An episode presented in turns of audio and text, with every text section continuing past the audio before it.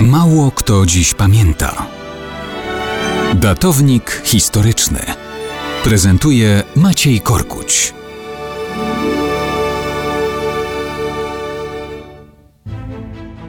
Mało kto dziś pamięta wielką bitwę wojsk Królestwa Jerozolimskiego z arabską armią Fatymidów pod Ar-Ramlą. Jest początek września 1101 roku. Olbrzymia egipska armia Arabów pod dowództwem Sada al-Dauli al-Kawasiego po długich przygotowaniach wtargnęła na ziemię królestwa. Arabowie mają olbrzymią przewagę liczebną. 11 tysięcy konnych żołnierzy, 21 tysięcy piechurów.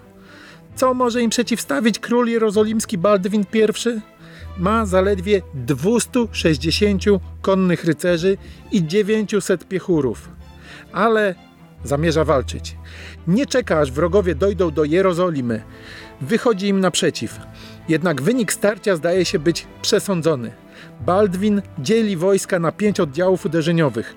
Wszyscy to doświadczeni i zaprawieni w bojach żołnierze.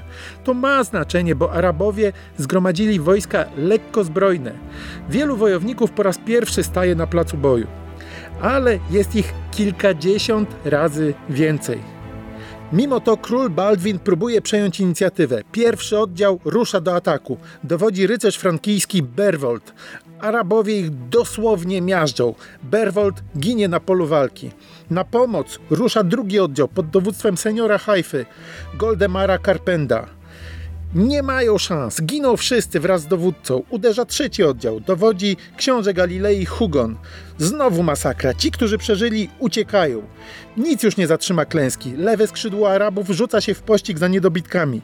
Pojedynczy rycerze docierają z czarnymi wieściami do królowej w Jerozolimie. Jednak w tym czasie Baldwin osobiście dowodzi jeszcze dwoma ostatnimi oddziałami.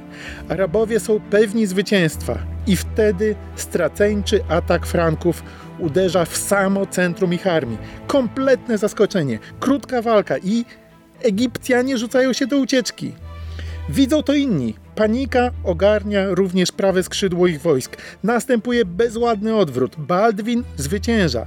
Kiedy rycerze wracają do Jerozolimy, królowa, przygotowana na najgorsze, nie wierzy własnym oczom, widząc zamiast Arabów zwycięskie proporcje Franków.